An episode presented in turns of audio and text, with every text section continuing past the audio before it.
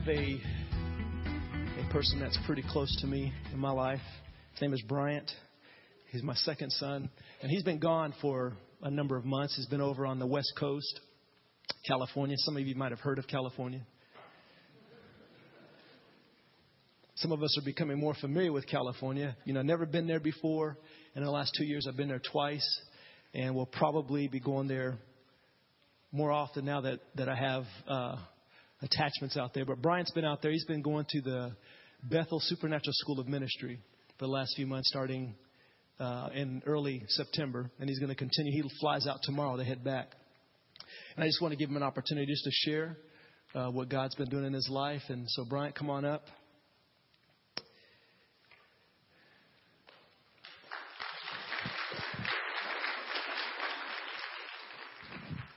What's up? I really don't like my voice on the microphone, so my dad got me to come up here and talk. I'm a little bit tired. It feels like I stayed up to like midnight, you know, for like New Year's or something almost. I don't know, it's kind of weird. It's kind of funny, actually. I'm going to share this quick story. So I hung out with Ryan Frost and some other people for New Year's this year, and we were going to have a bonfire, right? But it's like super windy last night, you know, and it's you know, it was just crazy windy, and I was like, we can't have a bonfire outside because, you know, it's like the ashes are going to blow everywhere, and we're going to like start a forest fire, and it'll just be a bad idea. So we have this tree house that we have built, and so I was like, hey, let's build a fire in this tree house, you know, it's like shielded from the wind and stuff, and it'll be warm, and we'll get like some pop, and, you know, have a good party. And so we get like this bucket, and we fill it with wood, and we pour gasoline in it, and then that's always like a bad way to start a story. And then Ryan lights it on fire. It's like whoosh. It is like, it doesn't blow up, but it's really big. So we're enjoying the fire. It's really cool. And I kind of forget to realize that when you burn wood, it smokes. And if you don't have any like open windows or anything, it's just going to get thick in there. And so we're in there. Next thing you know, I'm like, oh my gosh, I can't breathe. And like my eyes are watering. And we're just sitting there. And it's just like this thick smoke cloud that's just like, anyways, New Year's resolution is I'm going to start thinking, I guess, because it didn't last very long. We ended up putting it out. But yeah, I go to school at Bethel School of Supernatural Ministry. It's a school that, like, it's kind of hard to explain. It's Bethel School of Supernatural Ministry. Basically, what they teach is ministry, but they teach you to take it into in the supernatural form. Like, not only just walking up to people and being like, hey, you know, I know Jesus, you know Jesus, you know, give your life to Jesus. They teach us to witness to people using the spiritual gifts, you know, like prophecy, words of knowledge, healing, stuff like that. And so, you know, usually we'll look for, you know, people with casts or, you know, and stuff like that. And we'll walk up to them and be like, hey, you know, God loves you so much, he's going to heal you. And then most of the time he does. And it's been pretty sweet, actually. It's been a good time to see my faith grow. And, you know, I've been on a lot of mission trips with my dad and stuff. And, you know, just seeing what God's done on the mission trips has been just a great faith builder to go into school like this and just like to see what he does, you know, me being on my own. And it's been quite a faith builder. And like, it's really given me a chance to see how much of a dad God really is to us, you know? And, I'm sure, you know, a lot of you guys remember when you guys first went out on your own, you know, when you're first 18, you go out on your own. And I remember we get to Redding, and my dad drops me off, and, you know, he gets me set up in my house, and I got my moped. I got $20 in my pocket, and I got groceries in my house. And I'm just like, okay, you know, and school wasn't paid for yet, not all the way. And then Dad was like, okay, Brian, me and your mom love you, you know, and they drive off, and then I'm like, cool. And then the reality hit me. Oh my gosh, I'm by myself, you know. And I was like, my moped breaks down. I can't call Dad to help me. You know, the reality hit me, and I kind of went into a panic mode. I was like, oh my gosh, you know, I'm gonna die, you know. And I'm 2,000 miles away, and then that's when God was like, I'm gonna show you that I'm your daddy now. And I was like, okay, cool. And that was like the first time I heard God in Redding. I was like, just remember that. He was like, I'm gonna show you that I'm your dad.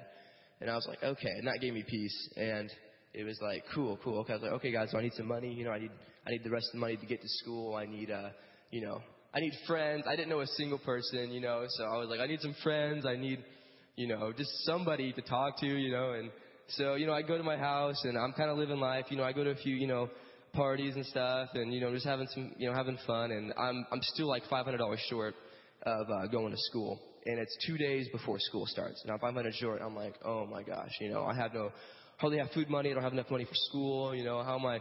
And then so I kind of started playing the game. I was like, okay, God, if I don't get the money for school, I'm joining the military. I'm just going to the military, you know, because that's what I wanted to do before. You know, if I don't get the money for school, I'm joining the military. So, you know, you just wasted a bunch of my time bringing me up here and, you know, kind of started going through all that. And the day before school started, God said, you need to sell your moped to pay for school. I'm like, what? Like, no, I'm not selling my moped. That's my only way to get around town. And he was like, you know, put it on Craigslist. And so I was like, okay. So I put my moped on Craigslist. 5 minutes later, someone calls. Hey, I want to buy your moped. I'm like, I don't want to sell you my moped. But, okay. So I meet him. He meets me at Bethel Church. And he's like, wow, this is a nice moped. You're selling it for real cheap. I'm like, yeah. And he's like, why are you selling it? Well, I was like, well, I'm going to school here. And I'm, you know, short on tuition. He was like, dude, that's a bummer. And he was like, well, let me call you tomorrow and let you know. I'm like, tomorrow's when school starts, you know. I didn't say that, you know, I'm just thinking this. So I get a text that day, and he was like, hey, I'm going to go ahead and pay for the rest of your tuition, and you can keep your moped. So God totally just paid for my tuition right there, which was, yeah, it's, which he paid for the minimum to get in. You need $2,000 to get into Bethel. So he paid for that so I get into school.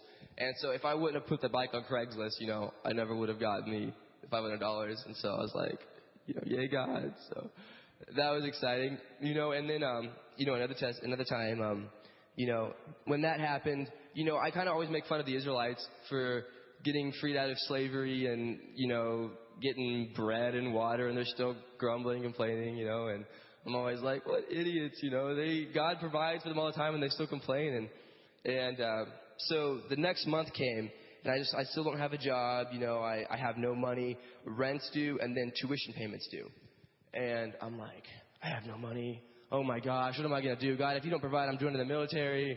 And, you know, just the whole thing all over again. I'm just like, oh, my gosh. And then God's like, do you trust me to provide? I'm like, yes, I do. But, you know, and so I kind of call my dad. I'm like, Dad, you know, I trust God's going to provide, you know. And he's like, yeah. And so the day rent is due and tuition is due on the same day, which I don't know why, but it is. And I have no money. I have $0.00. And my dad shoots me a text message and was like, hey, Brian, we're sending you a little bit of money to help. I'm like, okay, cool. But, you know, I went to school and I was kind of stressed out still. You know, I was like, I still need $1,500 for rent and stuff. And so I get to school and I go to my revival group. It's like, you know, this little small group. And we're in there. And my revival pastor was like, hey, guys, Brian needs financial support. Let's pray for him. So I stand up, and they start praying for me. And then before I know it, people start, like, throwing money at me, just, like, 20s and money. I'm just like, oh, my gosh, sweet. You know, this is awesome. And then they start putting it in my hands, my pocket. And they were just like, you know, be blessed, you know, and God bless you. And I get home, and it covered my rent for that month, tuition for that month, and then rent for the next month, and then tuition for the next month. So God totally just gave me 2 months of living expenses just right on the spot, like the last minute when God needed it. So, yeah. And so, you know, after that, it was just kind of like, it's been kind of just like a faith journey, you know, like I had a temporary job over the Thanksgiving holiday. God blessed me with a job, and he helped me pay for finances for those months and stuff.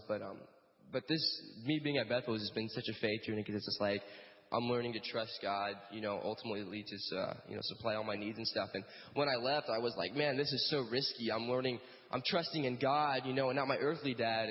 And I was like, it's more risky to trust in your earthly dad than it is to trust in me, you know. He's like, I have everything, you know. And I'm like, that's true. But, you know, it's, you know, it just, you know, your mind plays on you and stuff. But it's been so good. You know, going to school, one of the ministries I'm in is the skate park. So basically what I do is I can't skateboard. I like longboard and stuff. But they signed me up for the skate park ministry. And what it is we just skate with the kids. And we don't approach the kids like you need Jesus. Basically what we do is, you know, it's a skate park. So accidents happen, you know. It just happens, you know. So we're skating, and a kid will do some stupid trick and then sprain his ankle, and then, you know, we see it, we're like, okay. And so we go up and like, hey, you know what, dude, God loves you so much. He's, you know, we're going to show you that, you know, he's going to heal your ankle, you know.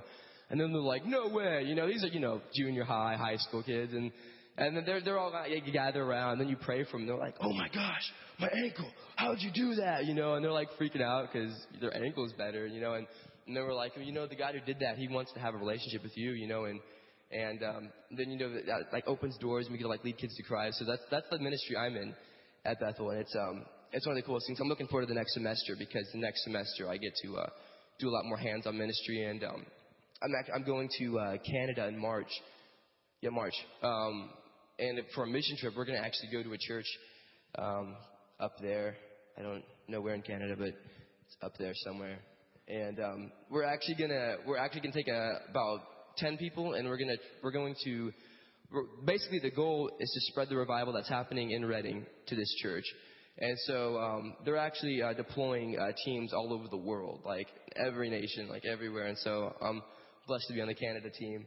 And so basically the mission for Canada is just to bring that revival to the church in Canada that we're going to. And I'm totally looking forward to that. You know, that's one of the things that we're learning to do is, you know, to be a carrier of God's presence, you know. And, you know, one of the most important things that I've learned at the school is on how, you know, God wants to have a personal relationship. And, you know, I grew up in a Christian home, you know, I grew up in this church and grew up hearing this. And, you know, for me, you know, when I was told, you know, you need to have a quiet time, you need to spend time with God. For me, I almost took that as just kind of a religious thing, kind of like a repetitive thing I would do, just go through the motions, you know. And, you know, one thing that God's revealed to me, you know, is that you know, no matter what kind of ministry school you go to, no matter how good the ministry school is, no matter, you know, how good of a Christian home you're raised in, you know, no matter how much you read your Bible, you're never going to start acting like Father God until you spend time with Him. And that's one of the things in my life when I was wondering, you know, why am I not acting more like you, God? And He's like, you need to spend time with me. And then I was like, well, it can be just so boring sometimes, you know. And He was like, well, how would you spend time with your earthly dad? You know, I was like, go bowling, play ping pong. And then He told me, He's like, go longboarding with me. I'm like, okay, you know. So I get my Jesus Culture headphones in, and I just go off in the neighborhood, go longboarding, and just, you know, spend time with Him that way. And it's been so good because it's not, you know, for me, it's just, you know, sitting on my bed and just, you know, folding my hands, you know. To me, it just got kind of repetitive, you know. And in reality, you know, God wants to spend time with us just like we would spend time with the earthly Father, you know. Even though we can't see Him, you know, He still wants to spend time with us, you know. It doesn't say in the Bible that we have to, you know, get on our hands and knees and, you know, spend time with God that way, you know, which is a good way to spend time with Him, you know, at times for me. But for me, most of the time when I'm just wanting to, you know, chillax with Dad, you know, I just, you know, go longboarding or take a walk or run or something. And, you know, just something God lit in my heart, you know, before I came up here is I feel like, you know, there's even some people here that like they're spending time with God, and you're spending time with God, but at times you feel like it's not enough. And I feel like God wants me to tell you that, you know, every minute that you spend with Him is noticed, and He values each one of those minutes. And, you know, that's just the spirit of religion that's telling you, oh, you didn't spend enough time with Dad. You didn't spend enough time with me. You know, you're not a good Christian because you read one chapter instead of two, or you only spent 10 minutes praying instead of, you know, 20.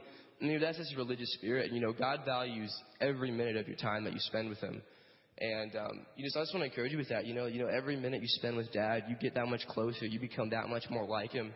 And then He likes it, you know, and that's something that's been teaching me, you know, going to school is, you know, He values my time. He values me as a son, you know. And so this has been really great. I appreciate all you guys' prayers because, like, I can just feel it, you know, when you guys are praying for me. And because there's no way I'd get through this by myself, you know. It's crazy, you know. And that's so good. I'm so happy, you know. I'm at where I'm at and what God's called me to. And but I appreciate you guys' prayers and everything. And just, you know, I'm on Facebook. So if you guys want to see more what's going on, you guys can friend me, you know. I like having more friends on Facebook and stuff. So, but anyways, you know, thank you guys all so much. It's good to see you guys and everything. Oh, my gosh, yeah. One thing I was going to say is the one thing I miss the most being away here is giving George hugs. Right there. That guy hugs you. If you guys need a hug, he gives like some of the best hugs. I'm not even kidding.